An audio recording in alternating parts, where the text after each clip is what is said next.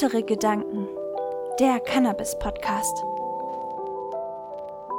Herzlich willkommen zu einer neuen Folge des Heitere Gedanken Podcasts. Mein Name ist Dominik und zusammen mit Matthias wollen wir uns heute ein Thema anschauen, was ihr euch schon sehr lange gewünscht habt. Hi, ja, auf Instagram kam des Öfteren der Wunsch, dass wir doch eine Folge übers Grown machen sollen oder über einzelne Aspekte des Growns. Also dachten wir uns, fangen wir einfach damit an, dass wir eine grobe Folge über die, sagen wir mal, Rahmenbedingungen des Grows machen wollen, über die jetzige Einschätzung, warum Grown Leute und äh, wie sieht das aus im Falle einer Legalisierung, Grown ja oder nein, ähm, also Eigenanbau ja oder nein.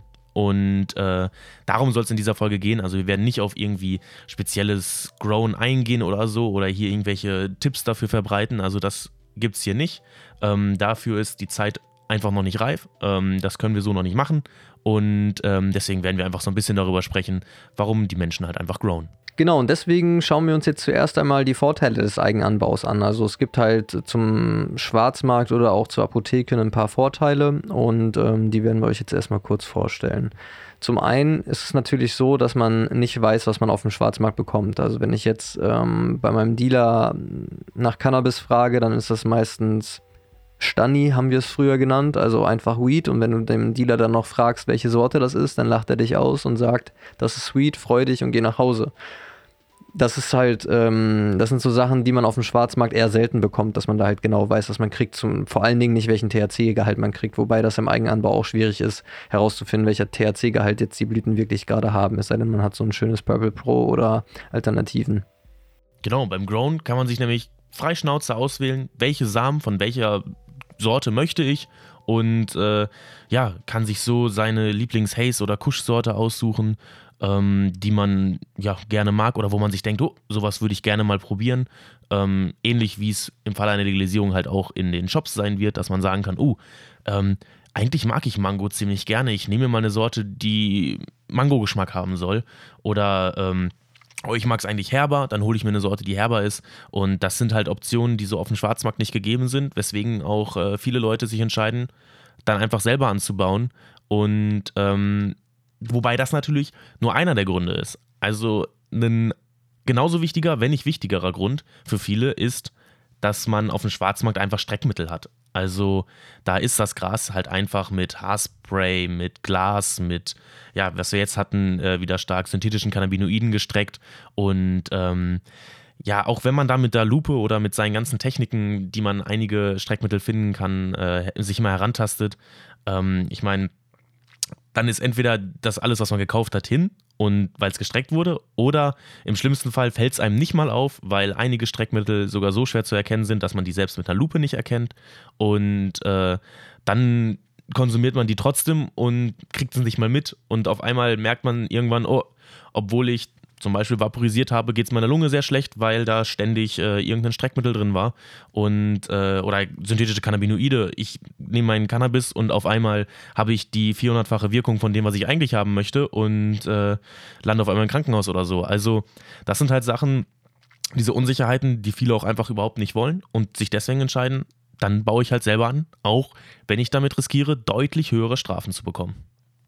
Ja, und das ist natürlich auch ein super Hobby einfach. Das darf man auch nicht vernachlässigen. Also ich baue ja auch zum Beispiel mein eigenes Gemüse im Garten an und äh, könnte mir auch super gut vorstellen, meine Medizin selbst anzubauen. Also ich finde es einfach toll, mit der Erde zu arbeiten, mit den Pflanzen zu arbeiten, mich um die zu kümmern.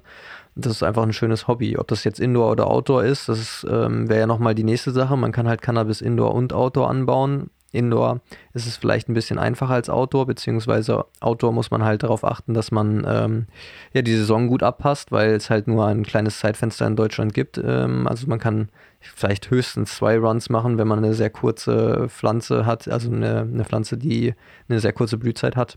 Ähm, aber ansonsten eher nur ein Run Outdoor. Und äh, Indoor kann man ja theoretisch äh, das ganze Jahr über anbauen, weil man da ja die volle Kontrolle hat. Ähm, gerade weil es auch unterschiedliche Pflanzen gibt, also die auf äh, photoperiodisch unterschiedlich anspringen, ob jetzt äh, eine Autoflowering, der es egal ist, wie die Sonne steht, oder eine feminisierte oder eine reguläre Pflanze ist, die halt ähm, einen gewissen Lichtreiz braucht, um überhaupt in die Blüte zu gehen. Und das kann man halt indoor perfekt timen und äh, kontrollieren. Ähm, Dazu kommt natürlich auch noch, dass man Indoor die Temperatur besser steuern kann, äh, die Feuchtigkeit steuern kann. Outdoor ist man halt dem Wetter ausgesetzt und wenn es eine schlechte Saison ist, so wie dieses Jahr sehr feucht ist, dann denke ich, hat man auch draußen ziemliche Probleme mit Schimmel. Da muss man dann sehr aufpassen. Und das kann man Indoor ein bisschen besser kontrollieren. Ähm, das sind so die Unterschiede zwischen Indoor und Outdoor. Natürlich ähm, hat auch nicht jeder einen Garten, das kommt auch dazu. Ähm, Indoor anbauen ist dann natürlich noch ein bisschen einfacher, wenn man sich einfach ein Zelt in die Wohnung stellen kann oder einen Kühlschrank oder einen ähm, Schrank umbaut oder sowas.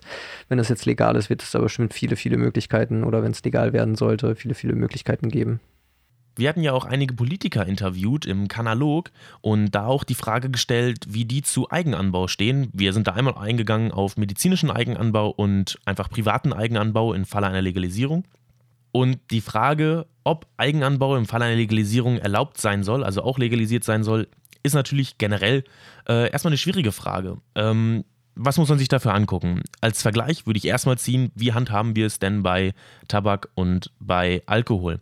Es ist so, dass man selber sich zu Hause äh, natürlich da sind immer äh, Mengenangaben, also man darf auch nicht zu viel anbauen, ähnlich wie die Grünen es beim Cannabis-Kontrollgesetz mit drei Pflanzen pro Person geregelt haben äh, ist es auch beim Tabak und beim Alkohol so, dass man sich selber seinen Tabak anbauen darf. Man darf sich selber seinen Hopfen anbauen und dann als Bier brauen.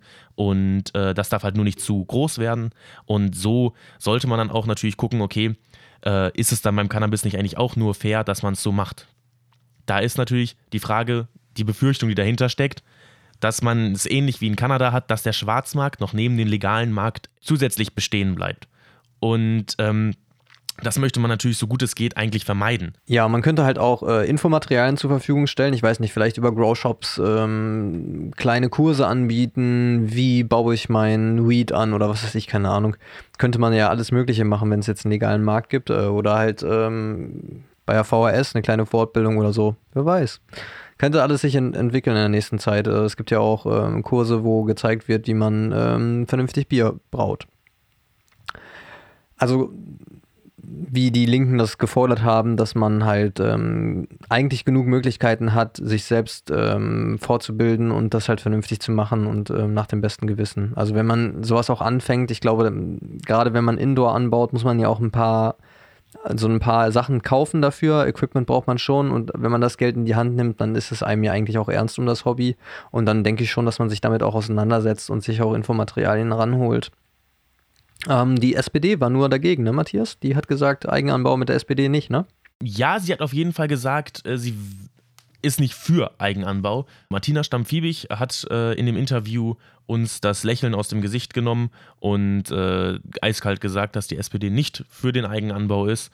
Ähm, das ist etwas, was die erst noch nachgucken möchten, wenn denn legalisiert ist, ob man auch den Eigenanbau freigibt. Also sind sowas wie Modellprojekte, bei denen dann Eigenanbau legal ist, gar nicht so unwahrscheinlich. Es kommt darauf an, ob die FDP und die Grünen es schaffen, die SPD dann noch zu überreden. Also müssen wir einfach schauen, was die Koalitionsverhandlungen da bringen, ob die Grünen da der SPD noch ein bisschen einreden können, dass ein Eigenanbau doch gar nicht so verkehrt ist und ähm, dass man das machen kann. Ansonsten, wenn es nach der SPD geht, ja, wie gesagt, gibt es wahrscheinlich eine Legalisierung und danach äh, Modellprojekte zum Eigenanbau. Ähm, da müssen wir dann einfach schauen, was haltet ihr davon? Würdet ihr ähm, direkt mit Eigenanbau legalisieren oder findet ihr die Idee, das erstmal mit äh, Modellprojekten zu testen, gar nicht so schlecht? Schreibt das mal in die Kommentare oder uns eine Nachricht. Ja, und schreibt uns auch in die Kommentare, was ihr euch für Themen wünscht, äh, gerade in Bezug zum Thema Growing. Dann werden wir uns in Zukunft da noch ein bisschen dran setzen und euch da auch noch ein paar Themen zu geben. Und gerade wenn es dann jetzt bald ein bisschen öffentlicher oder freier geht, dann können wir da auch ein bisschen offener drüber reden und ähm, euch da richtig schöne Folgen zu aufnehmen. Wir bauen ja gerade das Studio aus, da haben wir euch ja letztens auch gerade einen Instagram-Beitrag zu erstellt. Wir sammeln da ja fleißig Spenden für und da wird auch ein Grow Room entstehen. Also werden wir in Zukunft auf jeden Fall gewappnet sein für Dinge, die da kommen und können euch richtig schönen Content liefern, wenn das Studio dann fertig wird. Also nutzt den Spendenlink hier unter der Podcast-Folge und ähm, hilft uns dabei, das Studio fertig zu machen, damit wir euch richtig schönen Content liefern können. Ja, und falls ihr es noch nicht getan habt, wir haben es äh, hier wieder angesprochen Schaut euch unbedingt die Kanalog-Folge mit der SPD an. Ähm, da könnt ihr echt einiges herausfinden darüber, wie die SPD so tickt, was Cannabis angeht, was wir so erwarten können, was bei den Koalitionsverhandlungen rauskommt. Man hat jetzt ja schon gehört, dass äh, Olaf Scholz so ein bisschen geteased hat, dass es womöglich äh, bald vorbei ist mit der äh, Kriminalisierung von Cannabis. Aber mal schauen, was die Zukunft bringt und äh, ob diese Koalition zustande kommt und wenn ja, was sie mit Cannabis macht. Genau, und jetzt bleibt uns nichts weiter, als euch noch einen schönen Abend oder schönen Tag zu wünschen und bleibt schön heiter. Auf Wiederhören. Wenn ihr uns unterstützen wollt, dann schaut auf unserer Homepage vorbei, heitere-gedanken.de. Wir bieten Fairtrade Cannabis-inspirierte Textilien an, Glasaufbewahrung für eure Kräuter und ihr findet auf unserer Homepage auch einen 20% Rabattcode für Terpens. Folgt uns auch auf Instagram und YouTube, um nichts zu verpassen.